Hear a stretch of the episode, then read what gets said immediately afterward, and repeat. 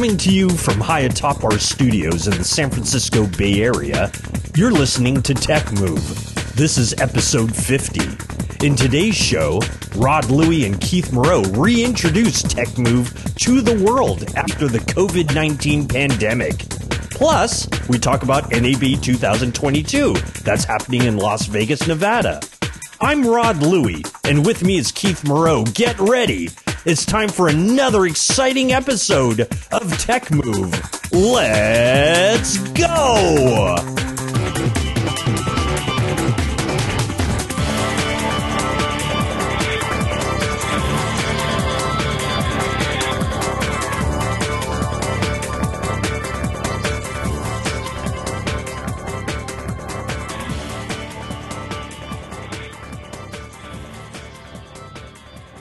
Welcome to this latest edition of Tech Move with Rod Louie and Keith Moreau. And uh, ladies and gentlemen, if you have not heard from us in a little while, you are absolutely correct.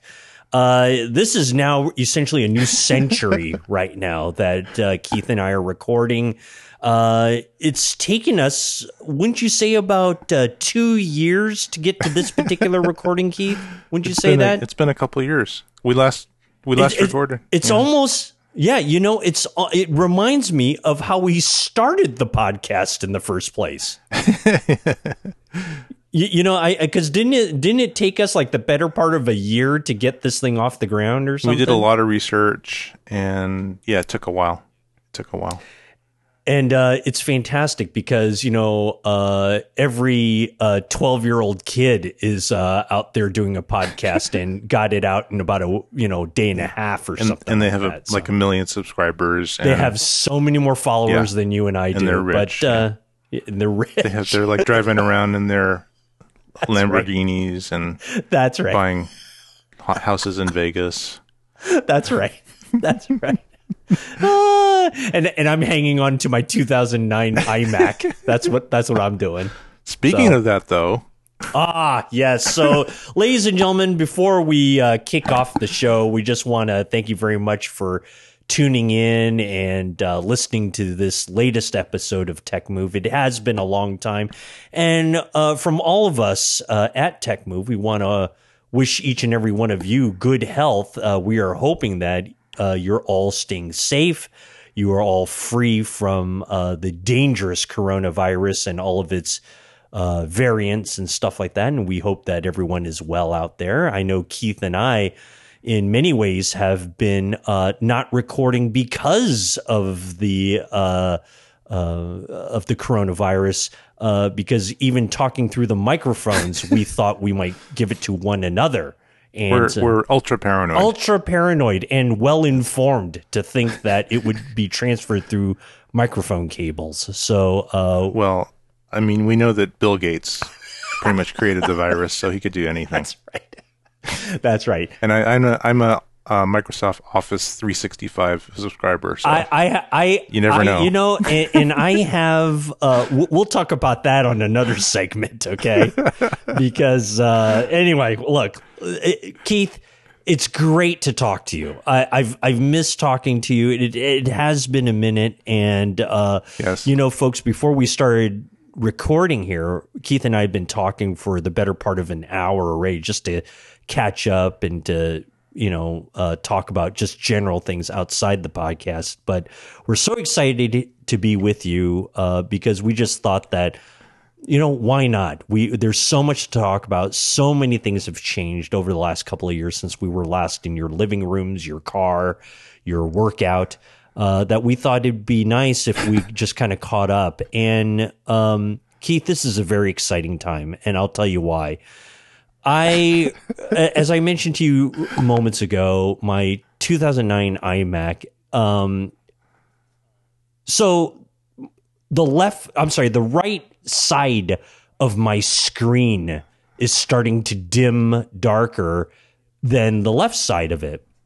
And so through various fixes and stuff like that i don't know if it's it's it's even worth fixing. It's it's so old it, it, it's it's seen its better days okay well and uh, because i've been holding out for that new imac right? I've been holding out for new technology, whatever it is. You know, uh, the iMacs have been uh, rumored to be coming out and all this kind of thing. And to my dismay, yet surprise, Apple launched uh, the new Mac Studio system. So exciting. Uh, you know, whether or not you decided to go with the M1 Max chip or the M1 Ultra chip, uh, those two things paired with the new Mac Studio display, 27 inch display, is pretty much uh, saying that the general iMac is no longer going to be offered. Uh, it's it's off of Apple's website. You can't buy them anymore. You, you uh, I think uh, I did go into an Apple store. They did have uh, an Intel iMac there uh, to be sold, but they're not you know they're not advertising it right so the new m1 mac studios are the new replacements for a big screen desktop computer and i got to tell you keith i couldn't be more excited i have pulled the trigger and i am going to be the owner of a uh, m1 max mac studio thank you very much Wow. This is a it's milestone. an exciting day. It's an exciting day. It is exciting. Yes. And even more so than that is what Keith Moreau decided to do, which of Yeah. course is to do just that much more. Keith, why don't you go ahead and, and share with our beautiful listening audience about what you made a purchase on? So I looked at, um, you know, of course, I saw the announcement in early March, and uh, I thought I, I got very, very excited about it because they were showing all these benchmarks and and um, the M1 Max looked really good, the one that you're getting. Um, but uh, I decided to go big on on on on the uh, Mac Studio and get the Ultra version. Oh, fantastic.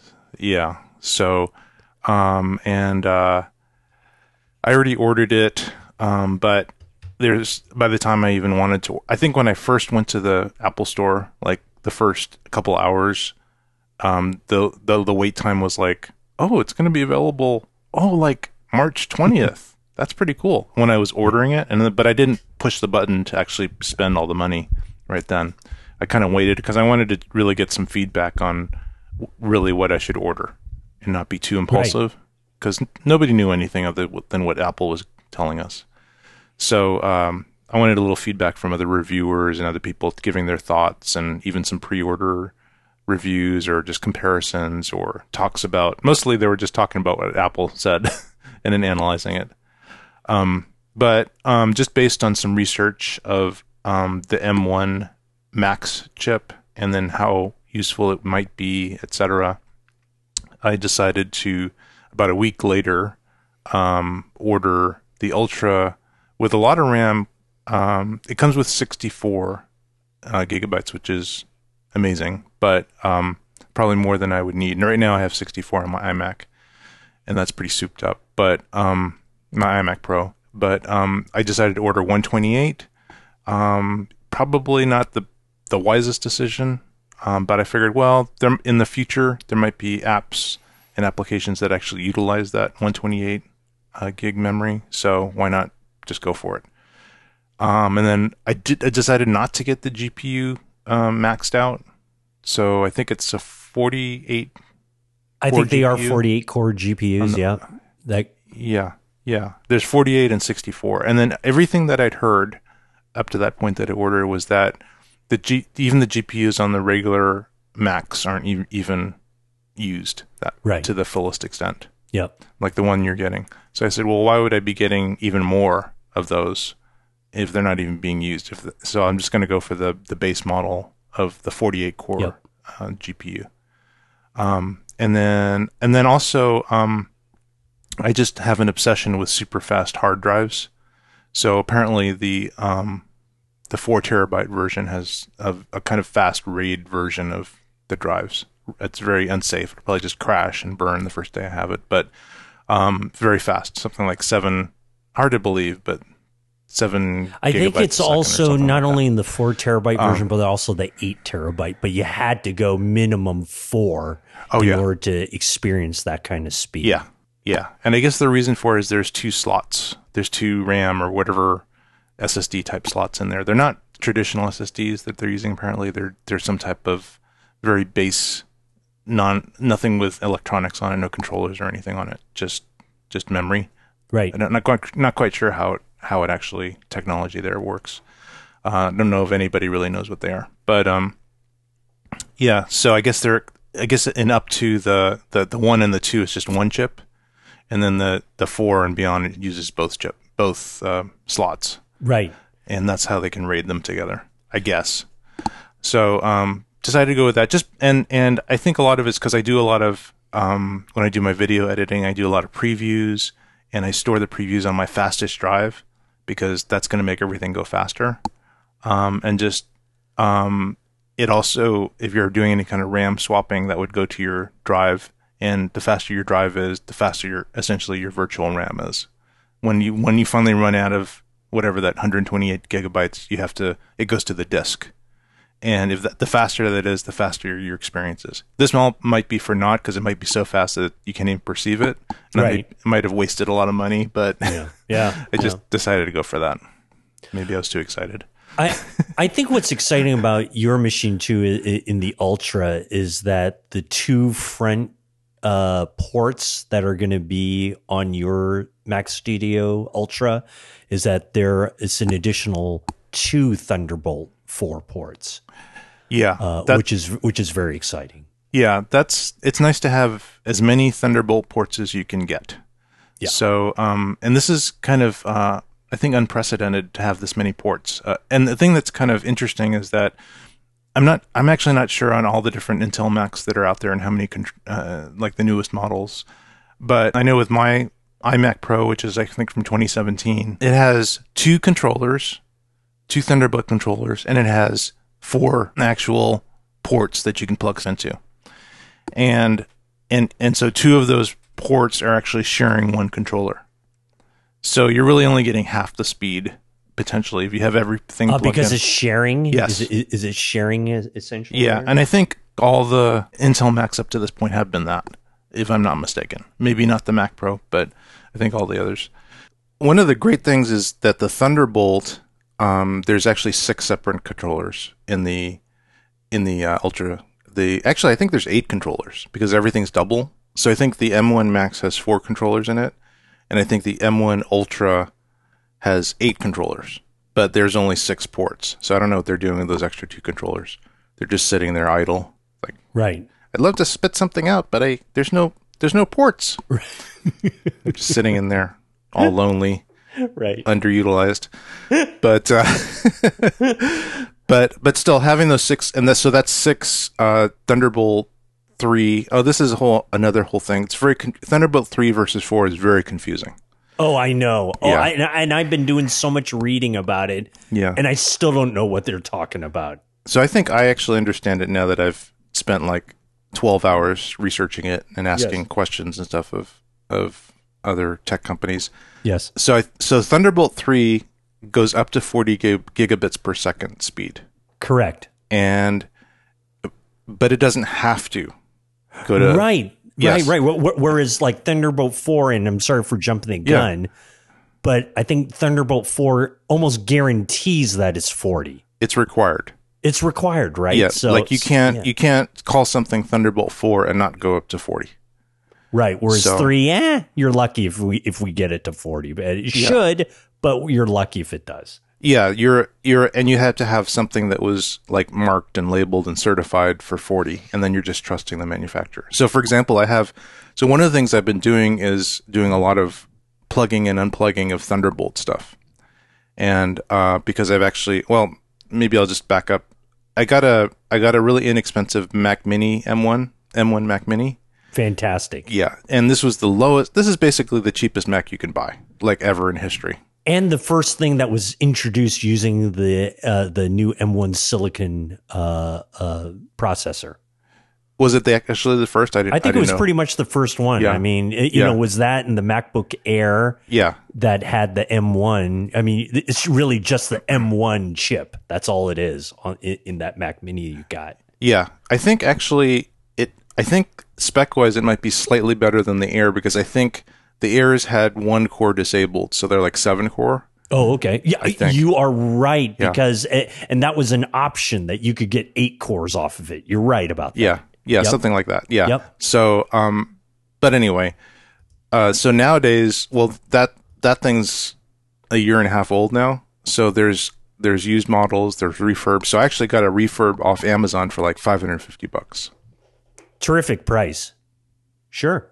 So I decided, you know, I kind of I'm going to be delving into this Mac Studio thing, and I need to really have a system to to test all my software and to test the connections and whether or not it's even worth it for me to to actually get this uh, Mac Studio.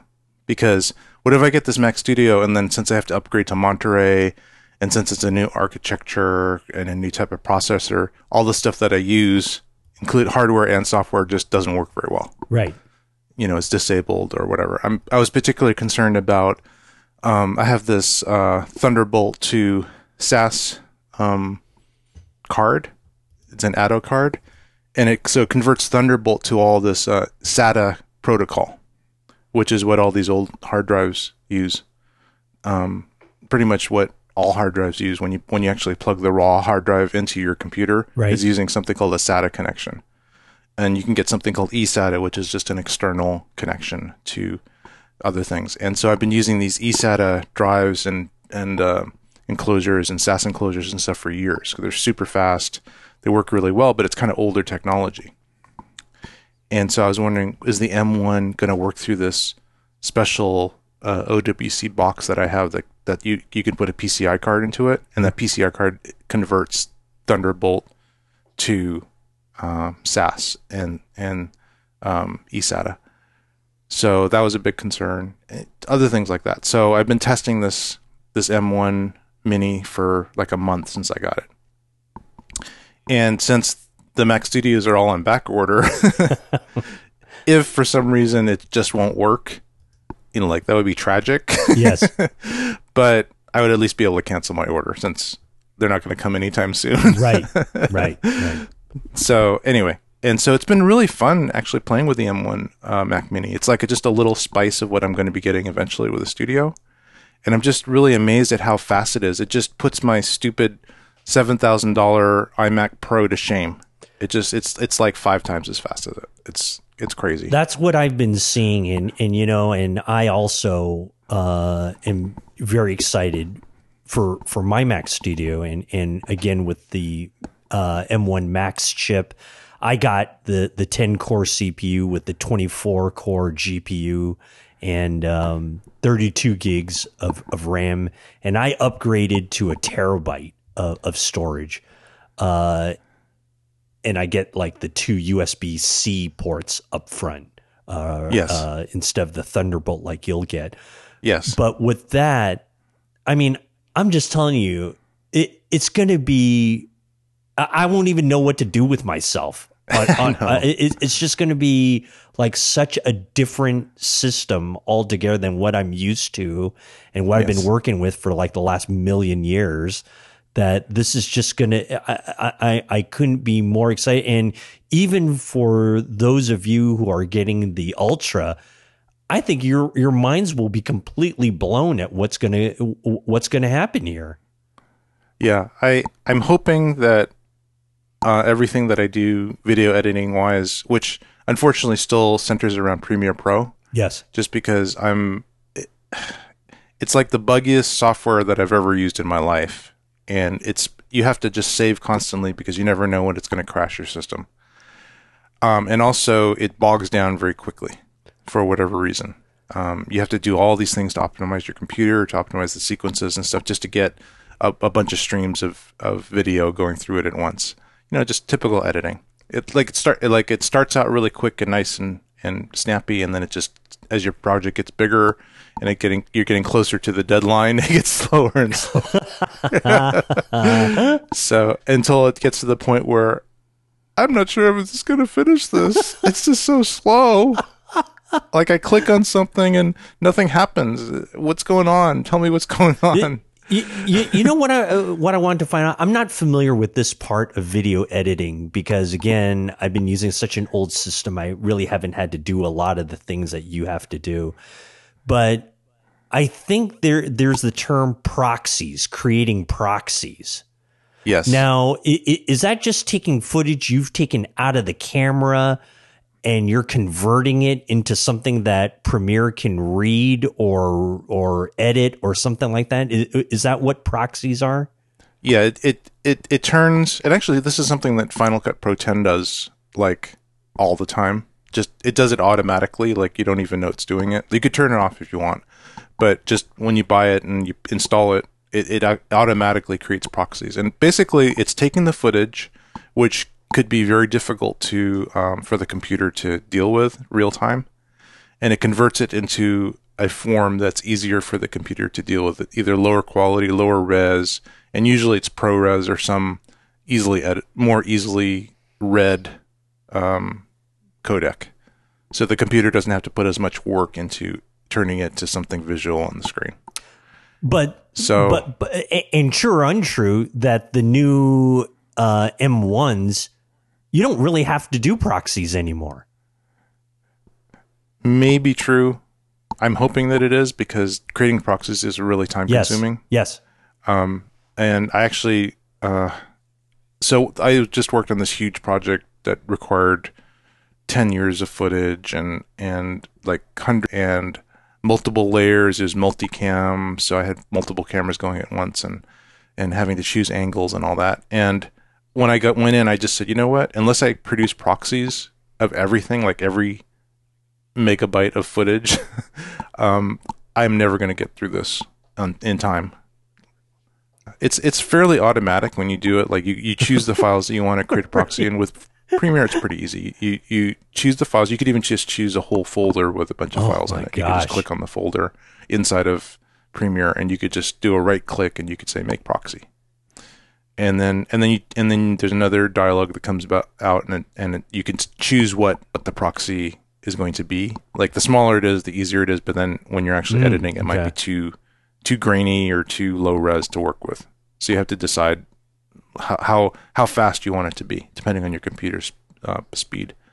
And then you also have to decide where you want to put the proxy. Do you want to put it next to your footage, and kind of like pollute your original directories that has the original footage in, which is not a good idea in my opinion.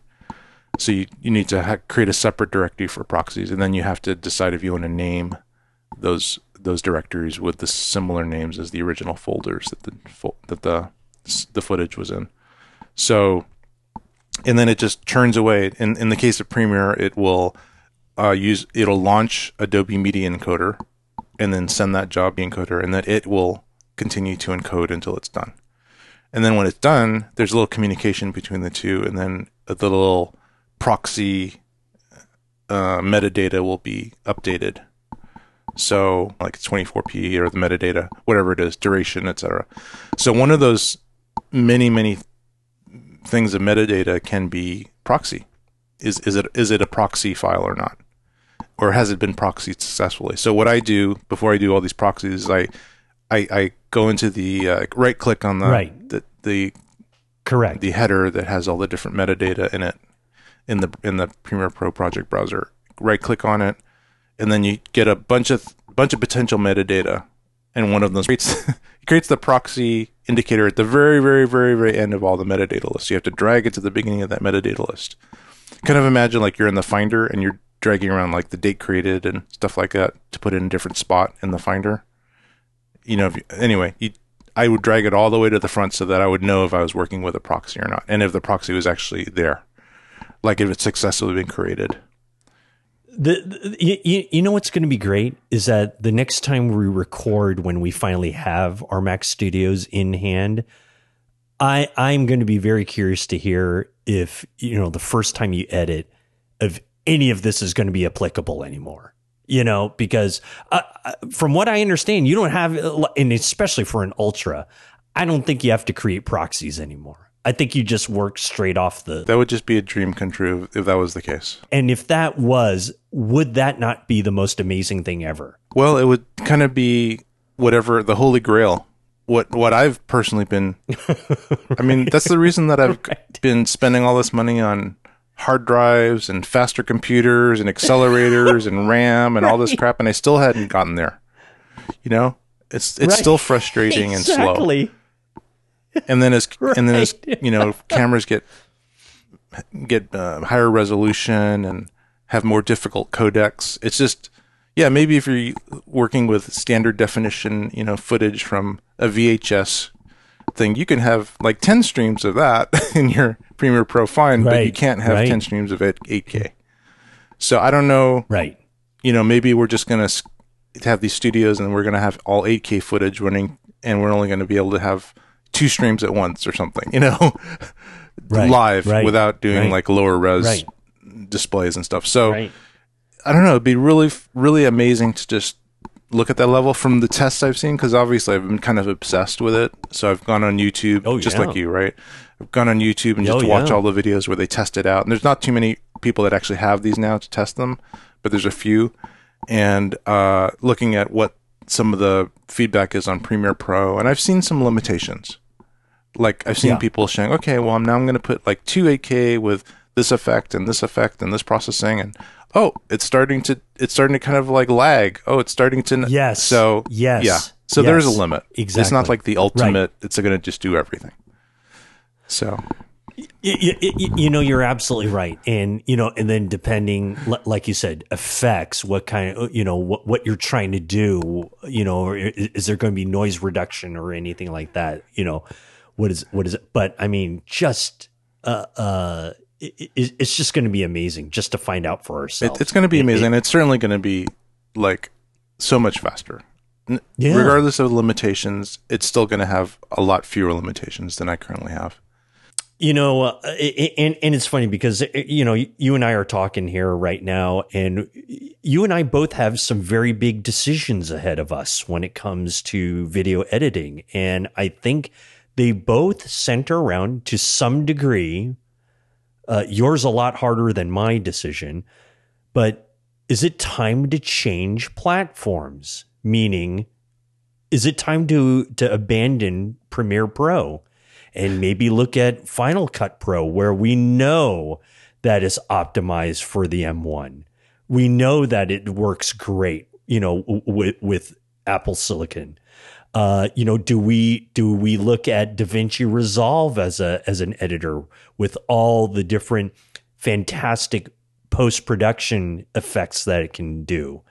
Uh, you know what's you, you, you, you mentioned the, the the workflow of it. You know you're really good at working premiere pro right now. You know you can pretty much do it with your eyes closed. But if final cut works a little bit better with these streams and all this kind of stuff is this something you'd think about Yes. yeah I think I think if I get this really expensive new computer that's pretty much the best you can get right now, and it's and I still have issues with Premiere Pro, then I'm just gonna chuck it.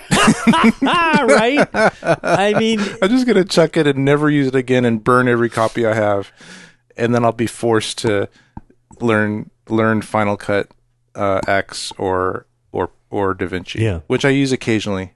Um, I actually use DaVinci way more than I use Final Cut X. Every time I try to use Final Cut X, I get bogged down in just trying to do simple things. but that's going to And- be interesting right for you to try those simple things and see what it does now Yeah, That's going to be Yeah. that's going to be very interesting because everything that you remembered before of Final Cut, I'm sure everyone had those same complaints. But now with uh, you know the Ultra and and me the Max, oh my gosh, it could be it, you you might not even know what you were mad about. probably not. Probably I actually just sat down and spent, you know, a, a couple weeks on learning Final Cut X really seriously, and didn't have any deadlines, then I could probably um, get used to it. But we'll see. Guess we'll see. Y- You know what? Give you an update. For for for, for one, I am terribly excited. This is and and you know what, Keith? I don't know. I'm I'm staring at my receipt right now. This is so dopey. Uh, my uh, Mac Studio with M1 Max is slated to arrive the week of April 19th. Oh, that's way earlier than me. Oh, is that right? Okay. Yeah. So the Yeah. ultras I know are a little bit more delayed, but but Okay. but mine is uh, April night, the week of April nineteenth. However, my studio display is slated to arrive a week earlier.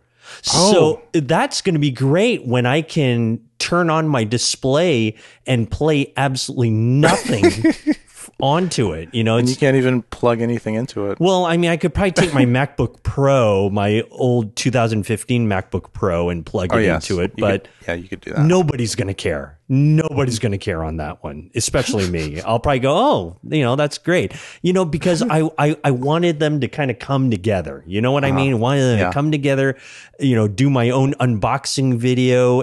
You know, maybe I might be clothed, maybe I won't be. It depends, you know, how I'm feeling that day. Uh, you know, and and uh, because I want them all to, but now they're going to send the display a week before the the the actual computer. So Well, maybe you get lucky and they'll just lose it. and won't deliver it. hey, maybe if I'm really lucky, it'll come damaged, and then and then it'll and then I'll, it'll take that time to to to send back and forth. All right. Well, look, um, we have still so much to go through. So much. Uh, for, forget the computers, even though we can't. That's at the uh, forefront of our minds. But we have a lot of camera stuff that we want Yes. to talk about. A lot of things have changed. Yes. A lot of things have been released. Holy mackerel! I mean, we we don't have enough show to go through all this. So let's do this, Keith. Let's take a little bit of a break. Let's reset the hard drives because I know mine's about to explode right now. Uh, because it hasn't done a recording this long in two years, so um, the hamsters on the exercise wheel are getting furiously tired. Sweating. Uh, we will reset and we will come back with more excitement. What do you think about that, Keith? It's great to talk to you. I really, I, re- yes. I really miss talking to you, and this is going to be a great time. So, everyone, stick around. We got more nonsense here on Tech Move.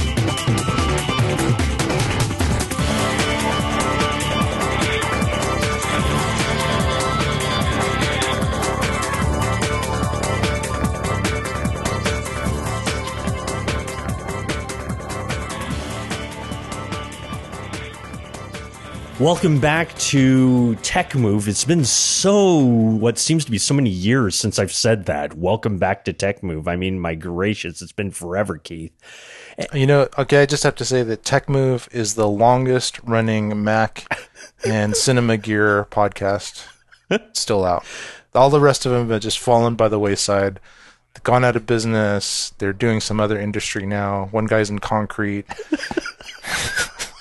So just, we're still here. You know what's great, Keith? Uh, you, you, you know, this is what I really love about uh, the Tech Move podcast is that, you know, we've outlasted a lot of our compatriots out there who have gone on to bigger and better things uh, in life. But you and me are still, we're still plugging along on, on this uh, cute little podcast we have. And uh, you know what? And it, we, we go uh, unabashed and unashamed about it all. Really. It's, uh, it's really a treat. It's really a treat. So uh, it's great to have everyone back and great to hear you again, Keith. Let you know. I, I think in my excitement of uh, looking over my sales slip from the Apple Store about awaiting my Mac Studio, uh, we ended our last segment without really completing uh, our discussion fully about Thunderbolt 3 and 4 and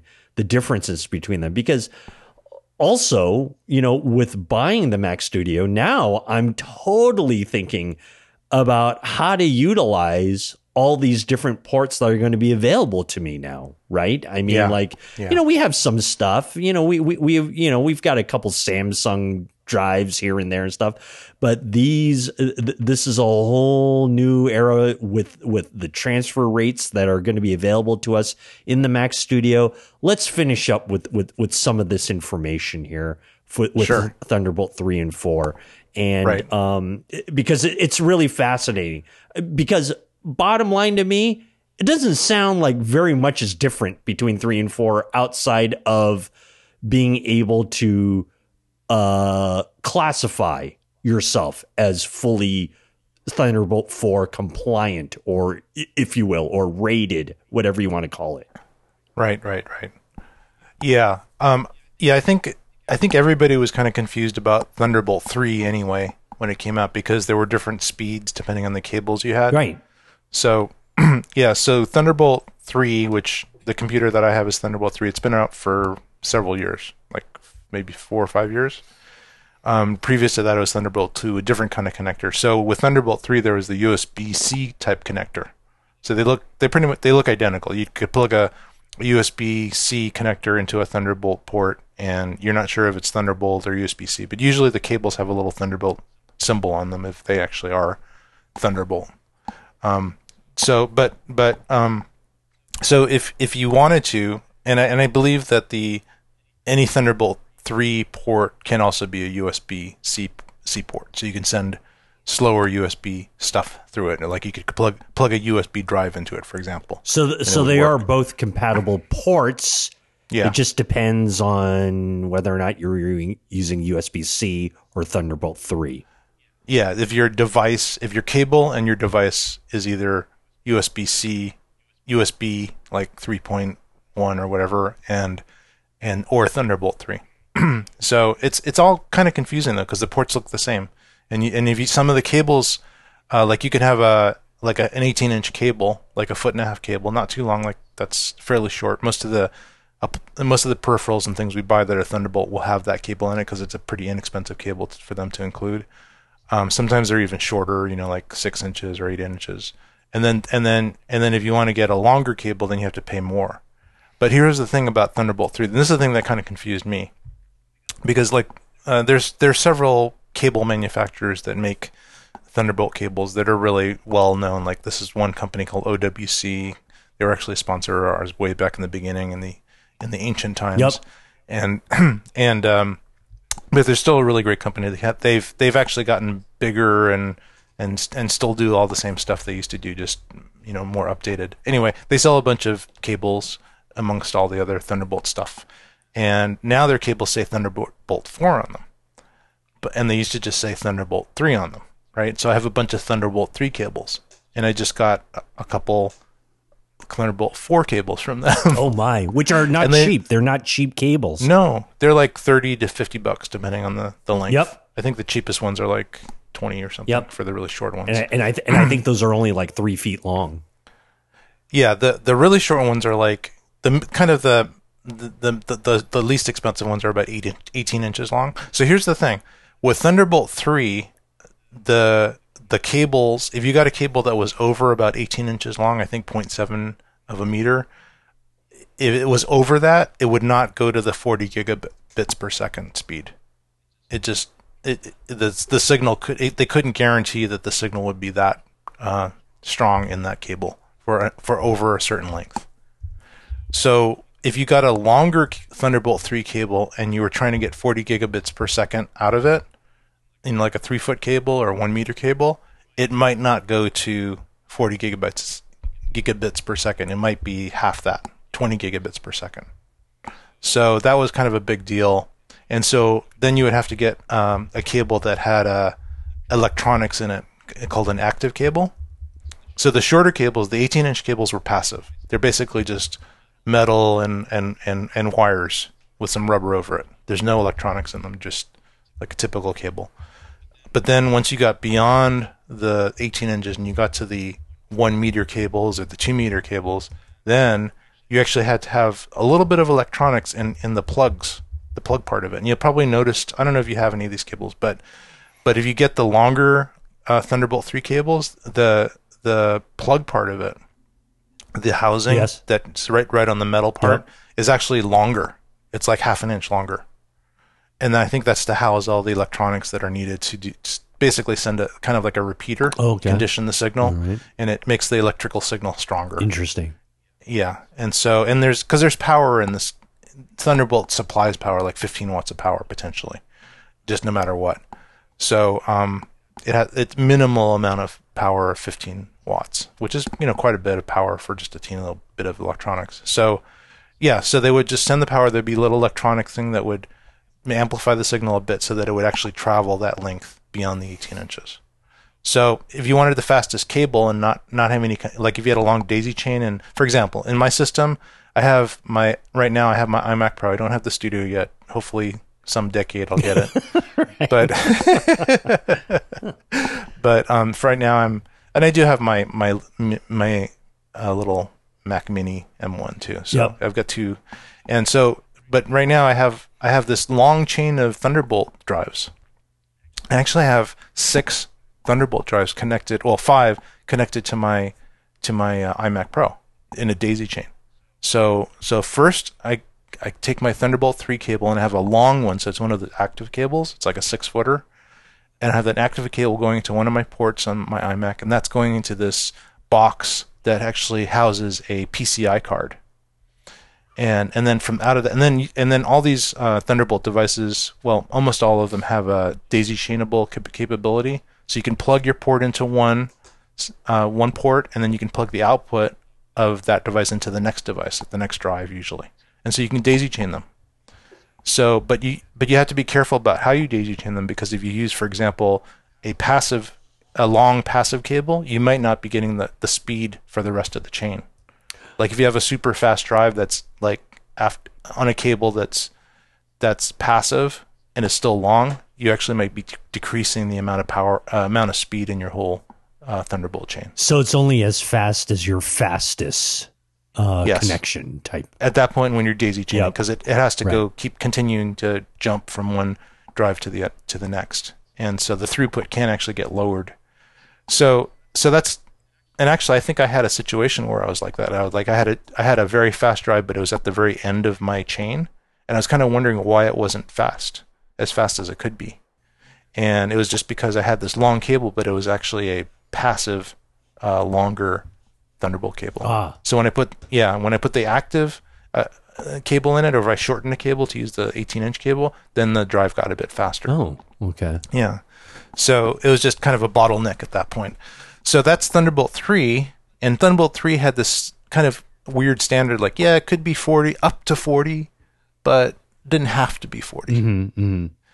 And depending on the cable, and then you had all these different manufacturers of cables that wouldn't label the the speed on it. So so it's kind of like a crapshoot Yeah. of what you were getting. Yeah. You had to be kind of like a Thunderbolt expert to even know how to plug these things in, even though it's very simple. Yeah. Um, so now uh, Intel Intel is the I guess the standard bearer and the manufacturer of Thunderbolt. They they basically license the technology. So so even in the new M1 Max, there's there's some Intel licensing going on inside. Oh wow. so they're still getting their piece of the pie, huh? yeah, they are. So um so Thunderbolt three uh um, pretty much all the same features that are in Thunderbolt 3 are identical in Thunderbolt 4. But Thunderbolt 4 is just saying if you're going to call yourself Thunderbolt 4, Thunderbolt 4, you have to you have to go f- 40 gigabits per second. You can't go lower than that. So Right. anything that you say is Thunderbolt 4 compliant, it has to be that fast. It pr- pretty much So- ha- ha- has to be assured of being able to hit those marks. Right, right. So if you have a Thunderbolt 4 cable, it doesn't now it doesn't seem to matter if it's active or passive. If it's got Thunderbolt 4 on it, mm-hmm. it's going to get to that 40 gigabits a second.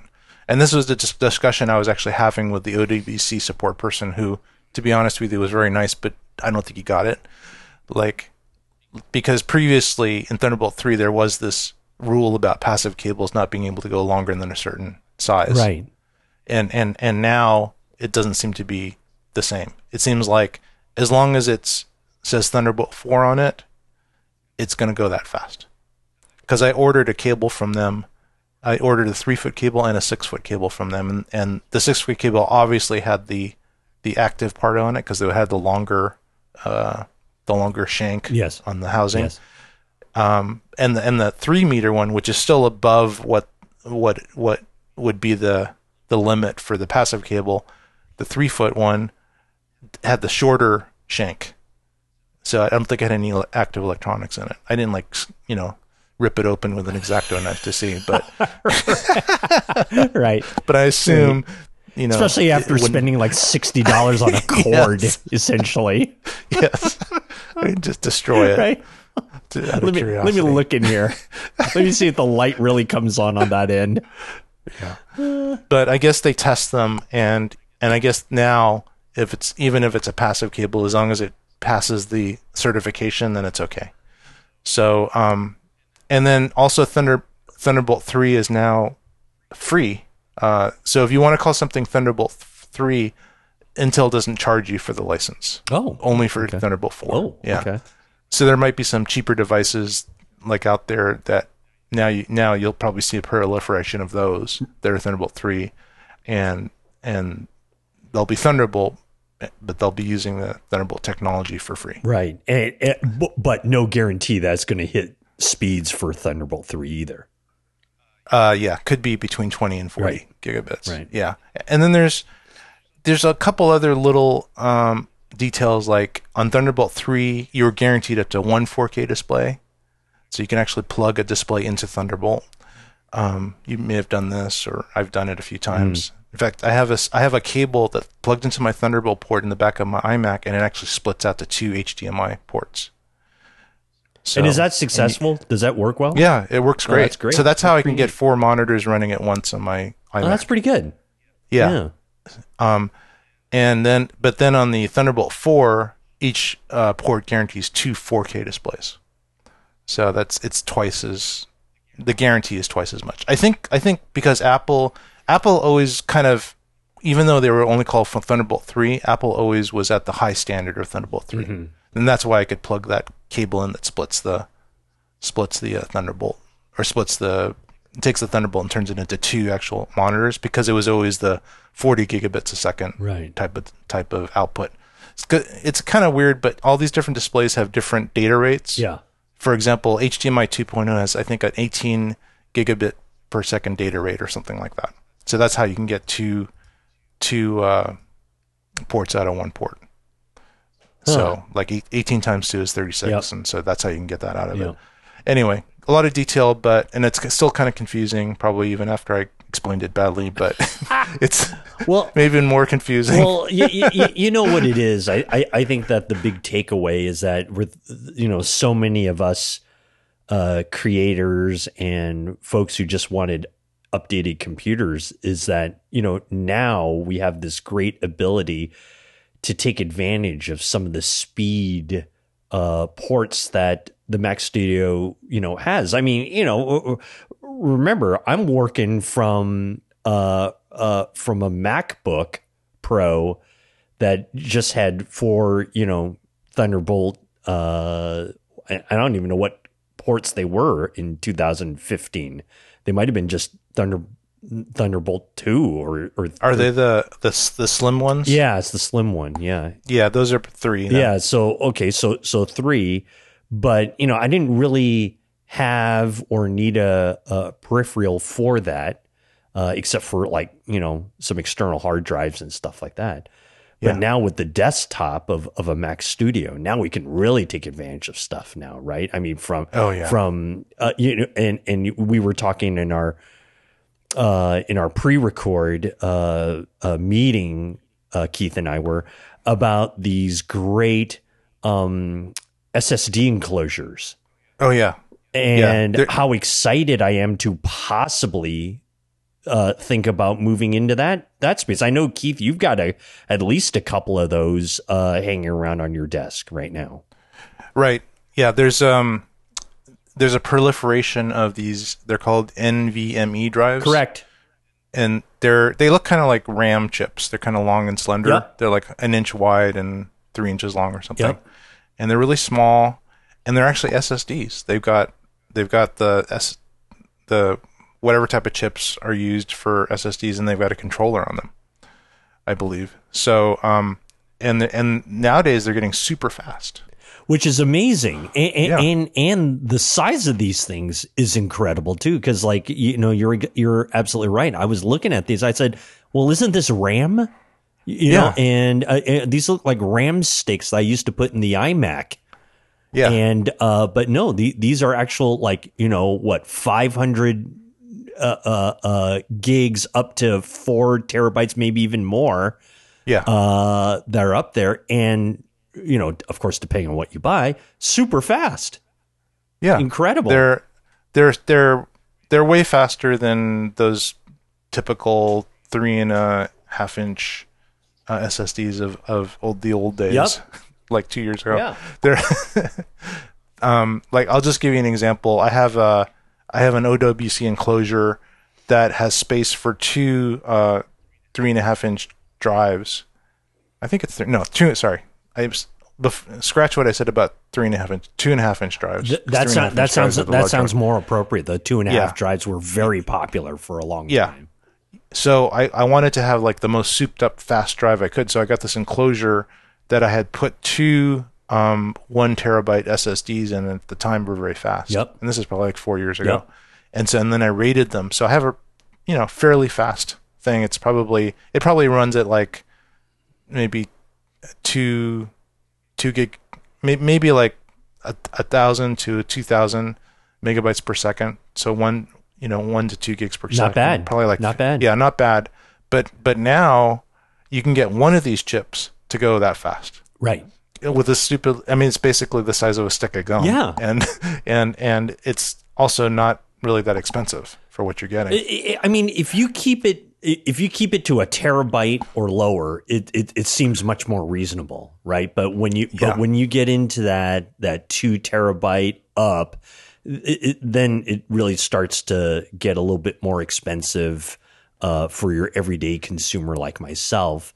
Uh, but I would cert, but you know, but when you think about how much Apple was going to charge you and me for greater hard drive space, right? When when when when you get up into the four terabyte, eight terabyte, what, what was that cost us? Like an extra twenty five hundred bucks. yeah, it's really expensive. It, still is. It's super expensive. yeah, And yes, the the the sticks that you and I are talking about are very expensive too, but it ain't twenty five hundred dollars worth either. That that No. Apple wants to charge, and and these could be maybe not quite as fast, but pretty darn quick too. pretty darn quick. It's probably so quick you might not even notice it. Right. I think it just depends on what you're doing Yep. and how much speed. Like, like I'm just I'm just gonna go in the Apple store, and I'm just gonna like check out our amazing computers that we're about to get. Or right that we'll get uh, when we celebrate our 100th episode of Tech Move, which will be in the year 2025. So that will be or or maybe later. Right. 'Cause that's like that's like 50 episodes. That's I don't know if we can get that's there. right. That's right. That's right. You're, you're being pretty I- ambitious. hey, I, I, I have goals. I have lofty goals in my life. Lofty goals. Yes.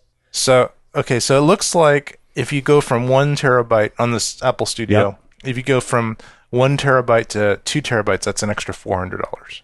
So they're basically not charging you horrible, right? Now that's No, not no. horrible. no, and then when you go to four, it's an extra thousand dollars. That's horrible. So, well, it's it is because it's actually more. I guess it's no, not really, because they're basically charging you four hundred dollars per terabyte. But then if you go to four terabytes, then they're only charging you um, like two hundred fifty per terabyte. So it actually is getting a better deal. Now, I don't know if you can confirm or deny this, but I believe that a lot of people who were getting the, the four terabytes or up were getting some of those SSDs, like what we're talking about, that you could buy from companies like Sabrent. uh, Was it Sabrent? Is that is that their Yeah. name? Uh, where where they're where they're really fast. They're really fast Yeah. SSDs. Whereas the ones that are sub four terabytes, I think are they're not slow, but they're also not like they're not like the the new rocket style SSDs. That's a good theory, but no, not true. Oh, Really interesting. okay, good. So I should be very happy with my with my upgrade of a terabyte. Then I should be happy with that. No, you shouldn't be. no, no, no. What's really happening is that in the past, I think maybe the chips that were soldered onto like the old MacBook Pros and those, I believe that were the that was the Sabrent style of RAM, or not RAM, but SSD type uh, memory that was that was put on that style of speed. That's why they were so fast.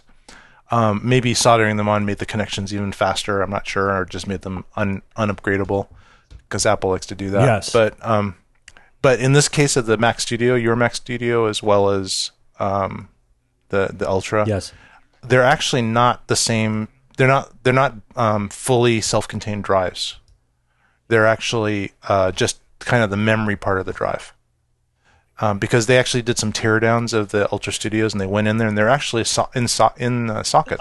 I, or I saw that, and I was, and, Yeah. and we we were all terribly excited for like ten minutes, and then after Yes. that, we we realized this is not going to work.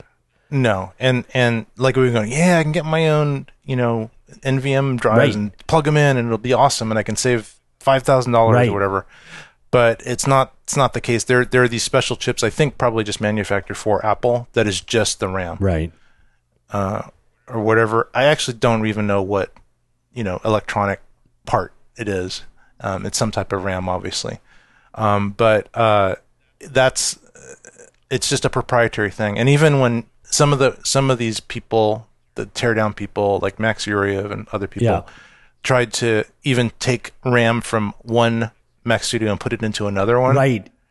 and it didn't work. It work. didn't work. It's I like know. they're signaturized or serialized or something. which was awful right which was which was awful i mean they they they they they they, they took one from uh from ex- uh, from another build that was exact uh i think essentially uh, the, the exact same build and just swapped them from from machine a to machine b and vice versa and it just didn't Yeah. work yeah, and it might have been. It might not have been Max. it might have been uh, it might have luke been- it might have been luke Luke, yes, Luke likes to do a lot of stuff, and he was like, he was complaining about how M- Luke Miani, Yeah.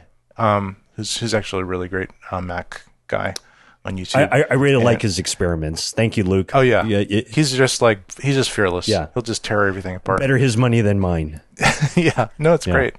Um, but anyway, so yeah, so I, I think because of this proprietary nature of it, it's probably faster than the Sabrent drives. But um, but who cares? Yeah, you know, at, at that speed, who, who who's going to notice, right? Yeah, Yeah. I, I think at some point it's just doesn't matter. Doesn't matter how fast it Yeah. is. Unfortunately, uh, I should have done that before I ordered the four terabyte extra thousand dollar option. should have just watched a few more videos. Well, actually, there was something that I was going to talk to you about later on, but I, I it, seems like that that I don't think that part is really the one that I'd uh, cry myself uh, to sleep with, but I think it's really more the the RAM thing because didn't you upgrade to like 128, right? And You're you're crying yourself to sleep. right? I mean, is, is, is, is, isn't that true though? That that the the Basically, the 128 and that is is that uh, um will that be worth it No, no, no. It'll be useless. It'll just be sitting there. It's like little small ineffective paperweights inside your computer. at least yours will be nice and cool you'll probably be able to cool your drink with it because it won't be hot at all it'll be so nice because there's so much No. headroom Probably, it's possible that software could be optimized to the point where that extra RAM is utilized. yes effectively and it might make a difference. But I and maybe if I'm running all these apps at once and you know doing a crazy amount, maybe it'll be utilized. Maybe. Yeah. I mean, I, I don't think I've ever really seen anybody run Premiere Pro with the 128 gig version and see if it makes a difference. Hmm, okay You know, like because because Premiere Pro is like a memory hog yes and, and and After Effects and all it's all memory hogs. Like it'll just eat up all your memory if you let it. right If you don't, because there's a, there's a way you can set up the preferences where you can tell it how much memory to use. Right. But if you give it no limits, it'll just eat it all up. I don't know what's putting in there. wow You know, it's just saying, I'm just going to gobble it all up. I'm not going to use it. I'm just going to use it. I'm just going to make your Mac unusable for anything else. I don't know what their theory is, but um, so it's possible that it maybe it makes it slightly faster. But all the experts that are out there that are doing the recommendations and stuff are continually telling me that I'm an idiot right for for spending an extra like two thousand dollars on my computer. I didn't have to. exactly Just get the base model. You'll never notice the difference. Right. That's what they're all saying. I mean, pretty much they're now saying, "Hey, get the i5 uh, Intel Mac right now. It's really just as good." That's what they're saying nowadays. no, they're pretty much all saying get the one that you ordered. That's what they're saying. Yeah. Which so you made the right Yeah. choice. So you were very wise. Well, I, I, I mean, for me, it's even going to be overkill, but it's, it's going. to But I deserve it because I've been working with, you know, hamsters on the exercise wheel. It's going to be incredible. It's going to be incredible. It's going to be great. I'm looking so forward to it. That I I- that you know now the next challenge is like what software to load it up with. I'm. Re- I mean, forget about the video editing stuff. It's just like the everyday stuff that I'm trying to figure out. Hey, what am I going to replace this with? You know, what am I? What am I going to do? I You mean all the old software that you used to use? right and and pirated software nonetheless. Oh, yeah. I mean, my Oh, yeah. my gracious. I mean, like you know, now there's so much new stuff that will be optimized for this machine that uh, I'm going to have to find out a, a, a new workflow, which is incredible. But Yeah, I don't know. I'm not sure. It's more of like a system level of compatibility, but I think if it is compatible, like if it does still run, it's probably should run a lot faster, even with emulation. yeah, Because there's because all the old apps, a lot of the old apps will run under I guess Rosetta two. yeah, they called it right. and and that's just emulating an Intel CPU on the M1, and it seems to work really well. Yeah, and, and relatively fast too, right? I Yeah, mean, it's supposed to be yeah. really great. So Yeah. well, I- so with your speed and your dual processors and and all that, I think it I think it's probably going to be a good experience as long as it's compatible with Monterey because a lot of stuff isn't now. right, You know? and, and, and you see, and and with that, I mean, l- here, hang on, let me let me click a couple, but I'm right now only used to running High Sierra. Oh yeah, that's so old. that's super old. So like, Yeah. I'm not even gonna- know what to do with myself when when I when I have Monterey on there. So yeah. Well, first of all, you'll be totally disoriented. I will be. it, the colors will freak you out, and and and my make you want to vomit. and the and the Mac Studio display will be so bright versus my fading iMac's screen right now that I'll I'll have to wear sunglasses. You will I'll- you I'll have to it. wear shades. Yes, yes. And, and what's great is that I won't be able to control the brightness because the display doesn't allow you to do that. So that'll be great. There's there's no There's no buttons. buttons anywhere. They don't they don't want me to have buttons. They want me to just be impacted like it was a nuclear blast in front of me. So That's one thing that's kind of annoying about Apple stuff like this display, etc. Because you know, in my my LG display, there's like 15 different ways to input signals into it, and I can select between them by just clicking a button. which is great. yeah, and uh, that's all gone with the Studio display. It's just a Thunderbolt cable, and that's it. Yeah. and then everything's software. Right. And then, do you think you could plug a PC into it? Maybe, but you know, it's kind of like a crapshoot. Like, will it actually work, and what will happen when you do They it? They say that it will work and it has worked and even to, Oh, and okay. even to the point of being able to use the webcam and the speakers. Okay, So- well, you've done your research. That's so good. so in that way uh, plugging in a PC will work. Okay. uh, well, that's good.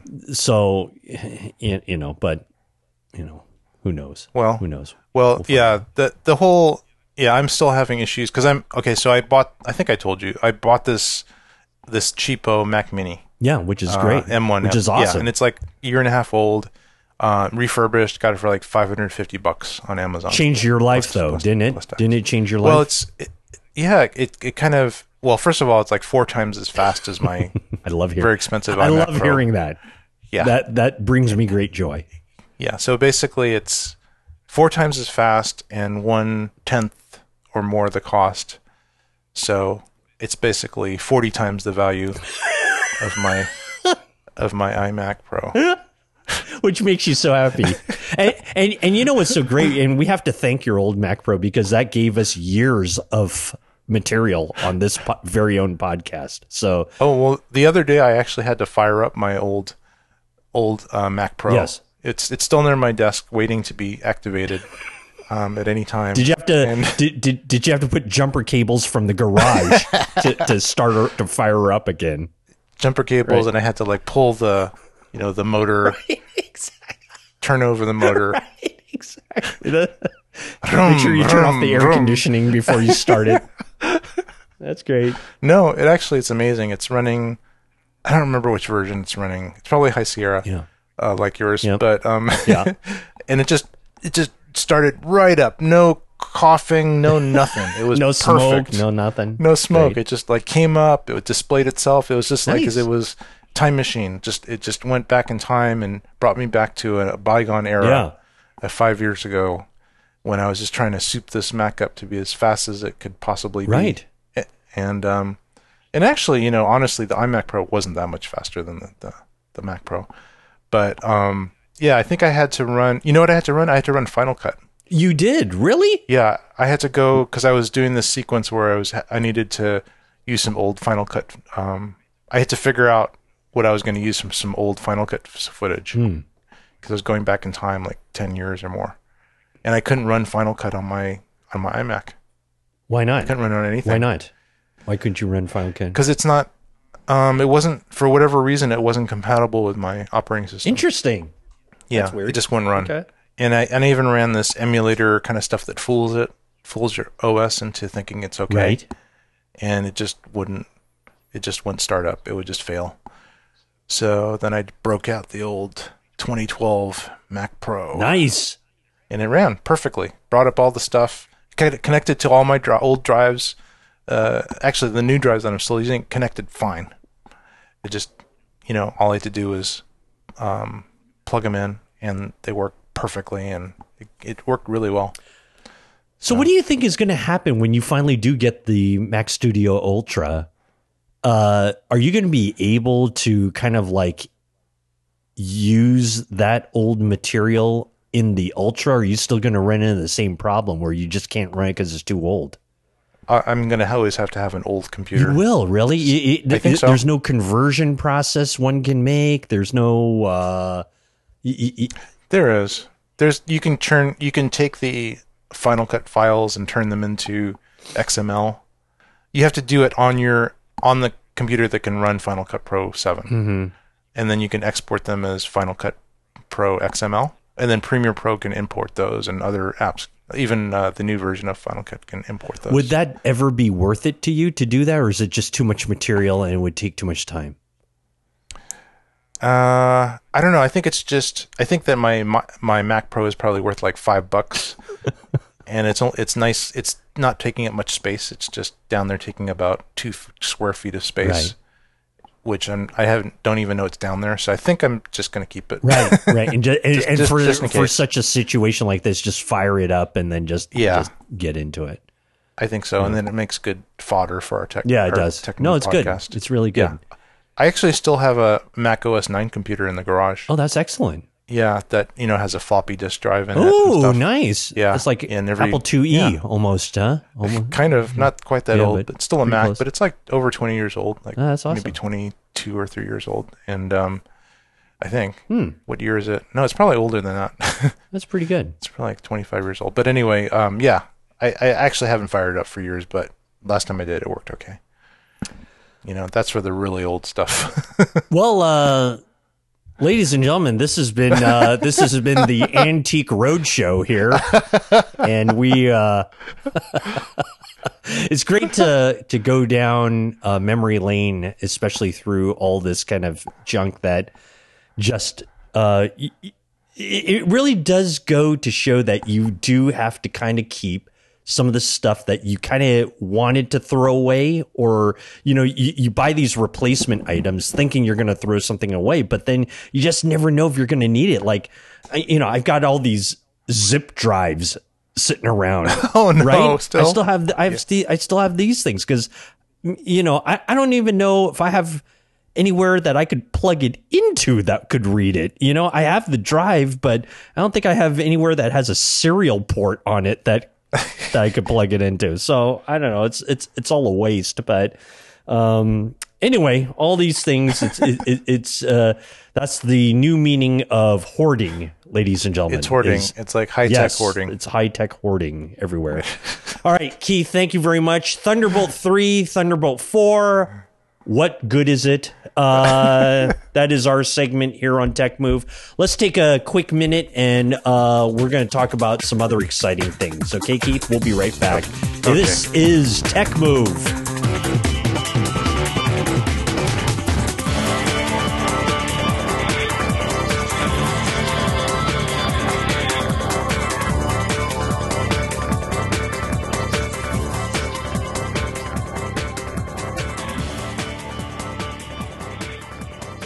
Welcome back to Tech Move, everybody. And, uh, you know, what we want to talk about right now is something that hasn't happened in quite a long time. And that is the NAB show that's going to be happening for 2022. It's happening April 23rd through the 27th in Las Vegas. uh, at the Las Vegas Convention Center, and our very own man on the street, Keith Moreau, is going to be attending on behalf of Tech Move. And Keith, uh, I understand though that uh, schedules do not permit you to attend the entire show, but you will be there for a uh, a, a portion of it. Can Yeah. you elaborate a little bit, please? Yeah, I'll be there the last two days when everybody's burned out and doesn't want to talk and is basically just packing up in front of you Good. Uh, at, ignoring you. at, at least maybe you can get like the leftover small T-shirts that will be available still for giveaways. If there's any swag left, it will be the lousy stuff. It'll be all the lousy stuff, right?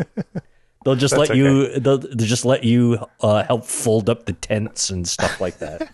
Yes. That's Don't good. bother me. We got to get out of here. Well, Keith, the, the it, it, was it true or not? Will this be the? Isn't this the first NAB show in like at least a year? Right, at least Oh, a year. It's been it's been a, it's like been three years because Didn't didn't w- didn't you just do one in 2020 or was it 2019? It was actually 2019 was the last one. So April of 2019 was the last NAB show. Wow, Isn't that crazy? it has been that long since Yeah. NAB. My gracious. Yeah. So the first one came, the first one was scheduled for April 2020, which is just basically when everybody went, okay, we got to shut down. We got COVID's here. Let's. We don't know what this is. Everything needs to shut down. And so it was scheduled right in April. You know, like the height of Yep. the uncertainty. Yep. Uh-huh. And so yeah, and I was really annoyed because I had all these plane tickets and you know hotels and everything scheduled and booked and paid for and stuff, and had to get. I guess I wound up getting refunds or worthless credits from from things. So and then it was just disappointing. And then and then it was scheduled for the kind of towards the end of 2021 because the middle of 2021 was still kind of iffy. Like people didn't know. Not everybody got vac- vaccinated yet. It was still kind of the vaccine was still kind of new right.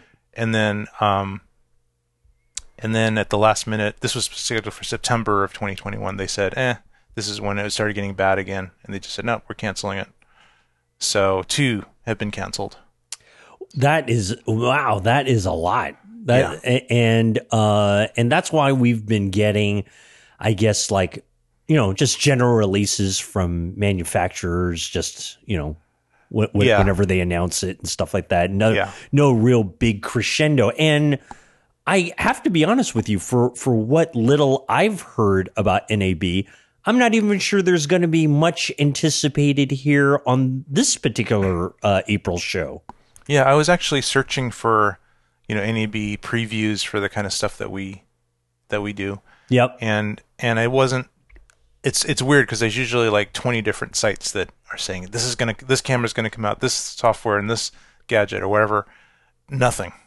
There's like maybe one site that's talking about maybe some Blackmagic stuff because they they have a, they usually have a huge booth. Yeah. You know they just make it a big event, and they usually come out with something new. So maybe maybe some new, you know, the Pocket Cinema, you know, Pro Ultra.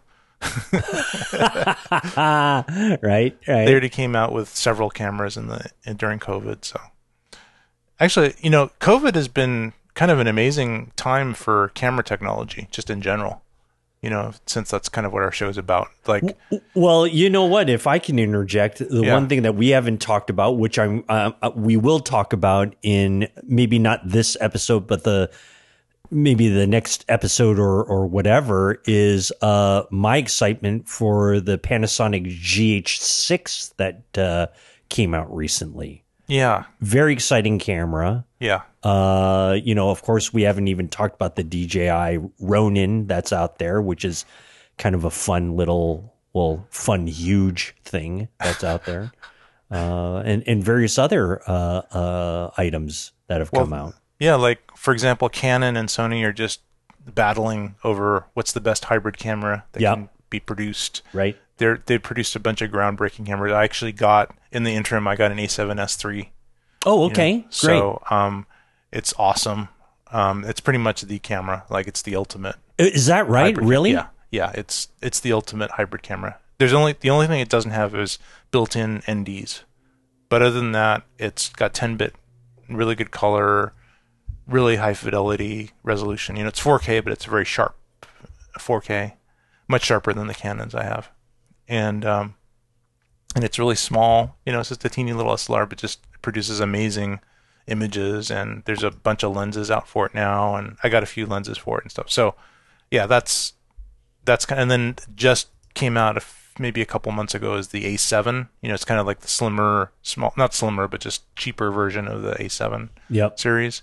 Yep. But it's also really excellent video camera, and also pretty good stills camera. It's got 33 megapixel resolution. You know, so those two things came out uh, recently. Canon is just their R5 series. They have an R5 cinema camera now, which looks pretty awesome. Although I don't think it's quite as good as the Sony's. The the Um, R the, the R series did make a big splash. That initial R was that the R five or something Just, like that. just the R and then the initial R5, which was an 8K camera, right. but kind of an 8K, but not that practical for various reasons. Okay. Um, although maybe now because of better processing power, like with the Mac Studios, it was it just had a really difficult codec to deal with, and Yes. apparently it, Right. it also had a 30 minute limitation, which is kind of annoying.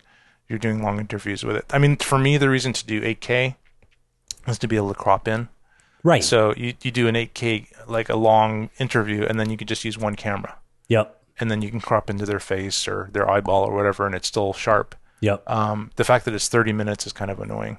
Yep. Whereas on the Sony, Sony came out with a kind of similar camera called the Alpha one, I believe. Um, and that one is also 8K, but actually better, I think, than the Canon. Has more features. The thing about the Canon R5s, uh, R5C, that's their cinema camera, which is really cool. It doesn't have built-in um, body lens, uh, body stabilization. So the Which is the odd, right, in this day and age, because Yeah. it, it, it, uh, IBIS seems to be just everywhere.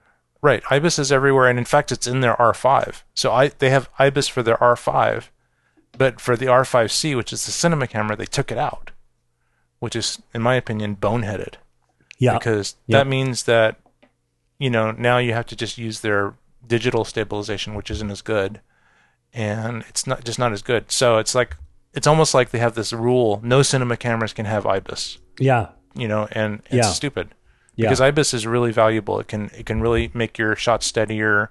It can um, take a take a prime lens that's not stabilized. You know, it doesn't have the optical stabilization, and turn it into like a stabilized lens with no no work. Um, so I'm not quite sure the logic behind it. So, but anyway, that's my beef against Canon for the R, what they did with the R5. Correct Um, me if I'm wrong. Does not the GH5S also not have IBIS? That's true. It does not. And so, so which, which, when it was announced, I thought that that was crazy too, right? How it's it's actually more prevalent that it not have in body stabilization, uh, like what you're you've just mentioned, and the G, GH5S. Uh, it's just crazy. I mean, like you know, Yeah. and then so many people just like say, "Oh, well, it's going to be on a tripod. Nobody needs it. Nobody needs it." Yeah. and stuff. Or I think one of the issues is that sometimes IBIS can produce weird motion artifacts when you're moving around a lot. right, low moire type of stuff. Um, I'm not Or, sure about uh, not- just Not just the um, I forgot what, what what do you call that? Not the moire, but the um, nah, roll, forget it. rolling rolling shutter. Yeah, something. there you go. Yeah, yeah. kind of kind of like that, but not. It, it's it's somehow, and I actually don't know that much about it because I personally haven't cared about it. Yeah. But because I've used all my IBIS based like Sony's and stuff, and they've been awesome. Yeah, I've never really said, "Oh, this is looks weird. This is this is bad," or like the GH5, this is bad. I've never noticed that. Yeah. So I- for them to want to remove it, I think they think it somehow makes it less professional. Like same like with the GH5s, it might have been because the sensor couldn't accept it because it's a different sensor. right. Um, maybe it has something to do with the sensors, but who knows? But you know, Sony was able to do it. They put it in both their flagship hybrid cameras, which I think are just as good as cinema cameras. Yep. So uh, that's my one beef. And it, maybe if I get to talk to the Canon folks, I'm going to ask them, and so we'll get the chance to get the get the horse's mouth. Yeah. No, that'd be great. Uh, Well, that uh, so so going back to uh, the NAB, Yeah, uh, I trust that Tech Move will have a presence there as as far as speaking to some of our uh, old friends. Uh, if, they are vendors there at the show, that you'll be able to uh, get some updates from uh, some of our old guests that have been on the show before. Yeah, I'll try to. I'll try to find them, seek them out. Yeah, that'd be great You know. if they haven't already gone home already by the time you get there. Yeah, I'm definitely like if Ted Sim is there, he's Yeah. the aperture guy. I'm gonna go to him, and if uh, Bob from Hoodman there, Yeah. I'll try to find him. Right. Um, and some of the others, um, some of the Panasonic. pe- I think maybe I'll try to get something on the Panasonic GH6. That would That's be a great. newish camera. Yeah, Yeah. they'll probably have it. Oh, I, I, I, Yeah. I I'd be surprised if they weren't there. Uh, I'm not. To talk I'm not. Yeah, I'm not overly excited about it. about the show itself or no, the, about the that camera. that particular camera. oh, really? You're not Yeah. particularly excited about the six, huh? I'm not sure. Really? I'm not sure. Yeah. I mean, I, I was kind of looking at all my Panasonics because I've got like four of the Micro Four Thirds Panasonics. I got the GH1, Right. Right. like you do, and Yeah. I think you still have it, right? And then I, I've got I do. yeah. The, yeah, and then I've got the GH4, like you do, Yep. and then I've got the GH5 and the GH5S. So I've got four. Right. Plus, I've got a whole. I've got like two or three um, Blackmagic Micro Four Thirds. yeah. But there's something I don't know. I think because they just they didn't get the autofocus down. Yep. that that that kind of just pissed me off. Yeah. No, hey, So- that, that- you're, you're you're you're not the only one, right? There's a lot of people where they're just saying that, it, and you know, the GH6 has not done anything different with their autofocus either. Yeah, and I think that that's that, that that's the thing that uh, that kind of makes it not quite as exciting. Ho- however, I think that the the enlarged body, a lot of people are liking that. I think the the inclusion of uh, of of a CFast card, I think uh, they're uh, or port, shall we say, is uh, is uh, folks are excited about that.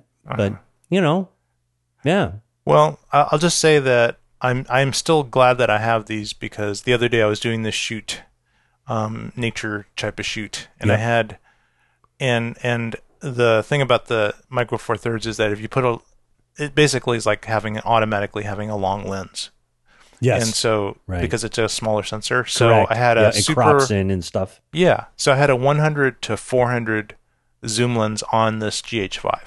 Ooh, So yeah, and I was I had it strapped to my chest, so I had it just like resting on my chest in case I needed it. But I how did shooting, you have that adapted to the Micro Four Thirds? It's not a Micro Four Thirds No, it uh, is. lens. It's it's a it's a it's a Lumix. Yeah, it's it's a s it's actually oh no, it's not Lumix. It's some other big brand. I can't even Is remember. it the like lens. Olympus or I don't think Olympus makes a uh, lens like that. Okay, I'm gonna go and get it. Hold on. Yeah, go get it because th- th- this would be very interesting to to hear about this extreme zoom lens that is a Micro Four Thirds.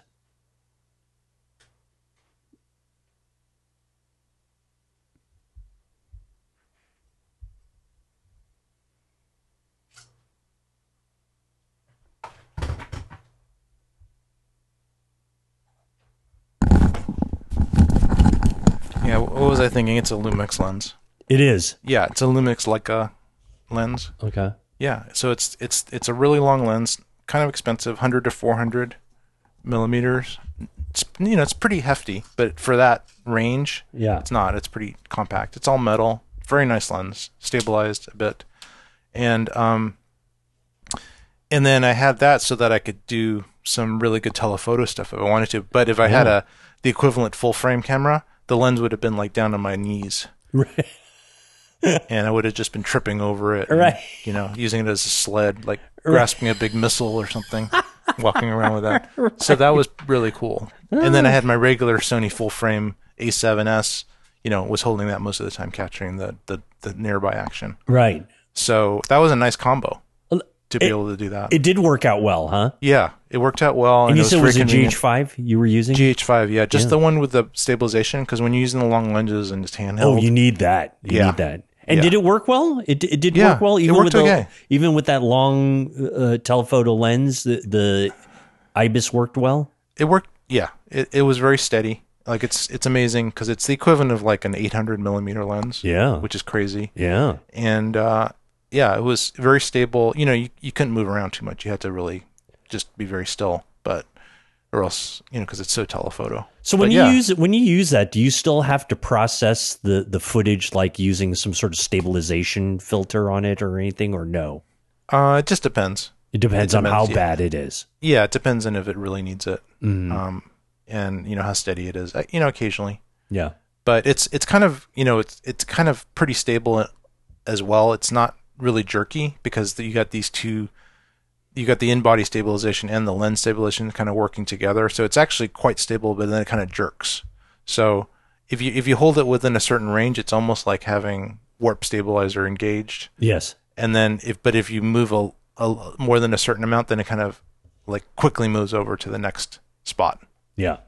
you know it's kind of like almost like it's on a on a a detent like it's here and then it's quickly over here Yeah. and then it's quickly over here it doesn't smo- necessarily smoothly move uh, as you're panning Right. so um but you know very useful for that but i was really glad i had the gh5 for that for Well, that particular thing because so it has uses Right. mostly in the telephoto area, I think. Um, the fact that they're making the GH6 even bigger, and so I'm not sure.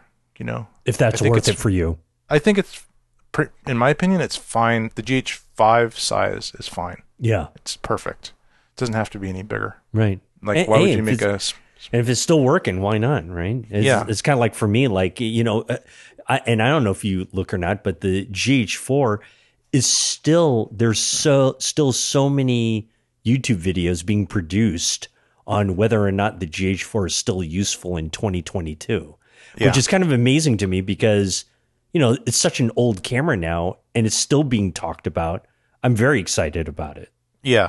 No, So, that's I- no, it's it's pretty cool. Well, I'll definitely try to get the get there at that booth because Yeah. that's always then it's always a crazy booth. They have to redesign their booth. It's too crowded. Well, But- that- that's a good thing. Eh? They they, they must they, they must have a lot of interest there. So no, they do. They usually they usually have a lot of interest. Fantastic. So yeah, so we'll probably visit some of the normal folks and and then I might even visit so in the in the COVID years I've been uh talking to you about the solar project and but I'm but I'm doing this I did this whole solar project for my house and I filmed a lot of it. And so I got into all these action cameras yep. because it was too much of a pain to, you know, carry a DSLR or something on the roof and potentially drop it because I dropped a lot of stuff. Right. I think I sent you some footage of that. Oh, I have I have those. I have I have those with uh, four by eight planks Yeah. flying in the wind. I, I loved it. Yes. lots of disasters. Yeah, but I was was, ma- yeah, my goal is to make this film. But anyway, I got into all the potential action small cameras because it was just the technology was getting better, the image quality was getting better. They weren't so cheap looking. Yes. So, and I know you got one. I got a GH. I mean, got a GoPro. Yep. Um, first I got the, I was using the GoPro nine, Yep. which is great, and then I got the GoPro ten like you got. Yes. So I always had that on my head. Yep. And then I even got the um the big wide angle max lens. The thing. max lens. Yes. Yes. Yes. Yes. and yes. then I and then one, during one shoot, I was actually looking up at my drone while I had the max on, and my and it flipped over backwards over my head. You know, just it's kind of big and heavy, so the whole thing flipped over my back, and then just landed right on the lens. so Great. Good. yeah, good. no good. lens protectors. so that's all scratched up now. That's good. But um, but I was using yeah, I was using that a lot. I used um, and I used actually a lot of the Insta 360 cameras. Oh, okay. Right. Yeah. Right. Right. Right. So there's like three different ones they have now. There's the Insta 360 uh, R, 360R, um, and it's actually that's the one inch camera, and the image quality is actually really good. Um, so it's uh, and it's got this kind of modular design where you can unplug the lens from the electronics part. I I totally thought about getting that because I thought it was so neat. These these little squares and it's almost like a Rubik's cube, yeah, and you and you just you just plug them all together and all this kind of stuff. I I I, I really like that idea. I thought it was really cute. Yeah, it's really cute, and the image quality is really excellent on Yes. that camera for a small Yes. camera because Yes. it's it's like way better than a GoPro, um, especially in lower light. Um, Oh, but nice. it's just yeah, but it's just a fixed focus lens. Like it doesn't even focus, and and you can't even focus closer than like a couple feet. Okay. So you can't really use it for close-ups for that particular mod. There's other there's the action cam part of it too, which I also have, but I never use because I'd rather use a GoPro. Mm-hmm. Um, and then there's a 360 mod you can also add to that, which I also have. So basically, that was my first 360 camera. At first, I thought it was just like a fad Right. 360, Right. uh, and then I started saying, well, this is actually really useful for like behind the scenes stuff Uh huh. because you Sure. just plant the camera wherever and Right. it just captures everything. Yeah, that's pretty neat. Yeah, and you don't have to mess with it. You don't have to keep moving it around or have somebody carry it around for you. You just put it somewhere. Yeah. Um, and so then after that, um, I got the Insta 360 uh, X2, and that's the one that's the full 360 camera that usually see it on a pole. People are kind of Gotcha. holding it. Yeah, Right. Right. and and I saw one when I was in Dubai. I saw this was like a little bit before COVID. This guy was on this yacht that we had we were on, and he was just like sticking up the stupid uh, Insta 360X, you know, and getting in everybody's way. so he could do this his own stupid 360. And I just in my mind was going, why is he just doing this? The footage is crap. You never, it's never going to be usable, right. and it's just awful, and you're just getting in my way. Right. Um, but but I researched it later, and then the X2 came out, which is way better quality, Uh-huh. and I got one, and it's actually really useful. And actually, I'm going to send you some stuff I did recently on Excellent. trips. Yeah, Okay. but it's it's it's useful because you can just hold it anywhere, and the pole becomes invisible. The thing you're holding. I, that's what I like about it. Yeah. I, I, you could you could be doing a selfie of yourself, and it, it doesn't look like you're holding the pole, the selfie pole, or anything. It just like uh, it- it's like it green screens it out like Yeah. through through some coolness. Right. It just looks like you have something wrong with your hand and your arm because it's always in this weird position. But Right, right. like, why? Why does what's wrong? What does he have some kind of like tendonitis or something? Does he have a Shouldn't he be carrying a walking stick the way his his arm is? Yeah. and then the giveaway is always like the shadow of the pole. You Yes, see that. exactly. But you can't see the pole. They didn't think that one out. You should be able to take the shadow out. That's fabulous. Yeah, but it's really cool for action. The only and it's and it is pretty good for behind the scenes. The only thing that I've discovered is that it's it's not high enough resolution. It's 5.7K, but that's across both both 180 lenses. Oh, So okay. yeah, so each lens is only like 2 point uh whatever 8K or whatever that is. So or and and so by the time you crop it into kind of like a normal view, Yes. it's like worse than standard definition. oh, gosh. So everything's Okay. blocky and Right. noisy and and stuff. So it's it's kind of a nice idea. I think if it gets to be like 10K, Right. then it's going to actually start becoming more and more usable Ah, gotcha. for rea- for real stuff. right. So Right. right. now it's just kind of more like a behind the scenes camera that you can kind of capture what's going on. Sure. But unless you're doing like skiing or snowboarding or something where you hold you need to hold something and have the action go by, Right. And you're going to be very very wide. The resolution's a little bit too low right now. So, but I'll send I'll send you some stuff to, as an example of that. so, just on a quick note here, Yeah. uh, in your overall opinion, GoPro 10 or Insta 360? GoPro 10 for uh, putting it on your head Oh, okay. and and being able to just get every, everything yeah. and not worry about it so much. Uh, Insta 360 for higher quality one inch sensor and the 360 cameras. Okay. Cool. Oh, Good to know. one more one more extra camera I got, which has actually been really useful for kind of a behind the scenes stuff, is the the Go 2, the Insta 360 Go 2. Oh, it's- yeah. I think I heard about that. Is is that the one that's more uh, oval shaped? That Yeah, you, it's like that a you wear little- you wear around like your neck like a pendant, right? You can do that. That's one of the options. It's like a magnetic pendant. yep. You can stick I saw it on. that too. Yep. Yeah, and then you could put it on a pole, or you can stick it on the wall, or whatever. It's kind of limited because it only has built-in memory. You can't take out a card or anything. Um, so you have to just record it and that's it. You know, you have to then you have to download it. Right. Um, and it's also the battery life isn't great because it's so small, I guess. Um, but it has like a little kind of i like an iPod's AirPods type charger Yep. thing you can put into, and Yep. it charges up not too fast, but fast enough maybe to use it. Yeah. So that's been really good because I can go into situations where I don't have to say I'm filming you. Right. I could just put it on my chest, and then they think I have some heart disease, and they won't make any It- comments. It it looks as if you're about to scream, "Help! I've fallen and I can't get up." Yes. That's his little safety monitor. That's How right. cute. That's very good. Oh. No, I like. I, I I actually considered the Insta 360 Uh-huh. uh, line as well as the GoPro, but I just decided to go with GoPro only because it's so, you know, it's so well um, saturated with accessories everywhere. Yeah. and uh, you know, it's just that everyone has one. And Everyone uh, has one, and the image quality is getting better and better, and actually the audio quality is getting better and better. And that's what I was going to mention is that Yeah. like uh you, you know, I thought about you know, getting that uh, that media cage that the, the Oh, GoPro. yeah.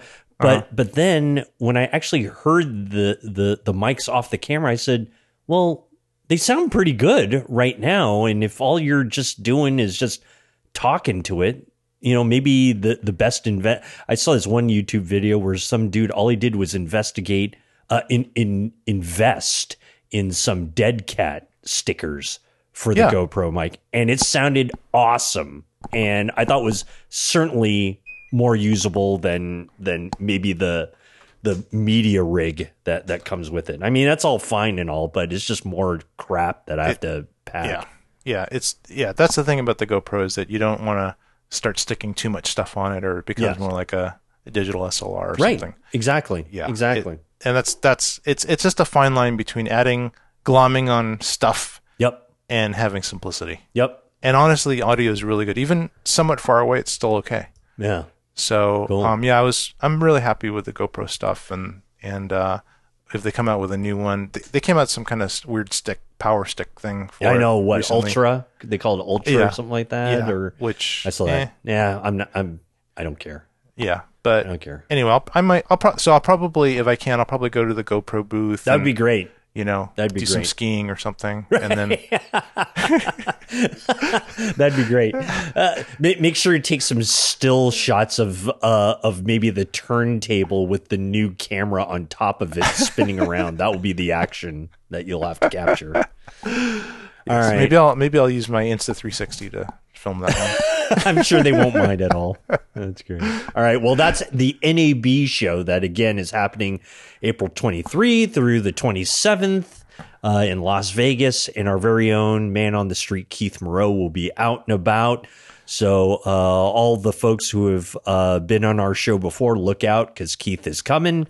And uh, it ought to be very exciting. So, Keith, good luck on the show. Don't catch COVID and uh, bring us back some uh, great interviews if possible. If there's nobody at the booths, just talk to like the concession person or something like that and ask them like, how is this different? Uh, I from, will. from you know years past. So I will talk to the concession people who probably haven't been employed for like three years. and are just wanting you to move along to just buy something and stop talking to them. All right, fantastic. Okay. All right. Well, uh, hey, you know what? Actually, I, I think we want to um, conclude the show, uh, Yes. uh, Keith, uh, because uh, we just wanted to get something out there right before NAB, and Yep. we just wanted to say hi to everybody again. Thank you very much, ladies and gentlemen, for uh, being patient with us and listening to this uh, little short uh, edition of Tech Move, it's our kind of welcome back to uh, life again. So we hope that, again, everybody's well, everyone has stayed safe, and we thank you very much again for listening. Make sure that you uh, subscribe to us off of iTunes and anywhere else that you get these podcasts and stuff like that. Tell the friends, tell the family, tell them to tune in uh, because Tech Move is riding again, ladies and gentlemen. So we are back in business. And wait till we talk to you next because at least one of us might have the Mac Studio in our hands. And we won't tell you which one it is. So, um, Keith, thank you very much for uh, spending a little time with uh, with me here. It's it's been great to been uh, kick this thing off again.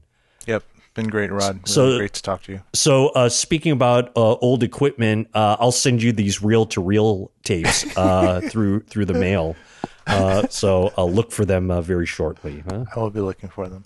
Folks, thank you very much again. Uh, we will talk to you soon, and thank you very much for listening to this edition of Tech Move. We'll see you on the next go around. Thank you very much. See you later.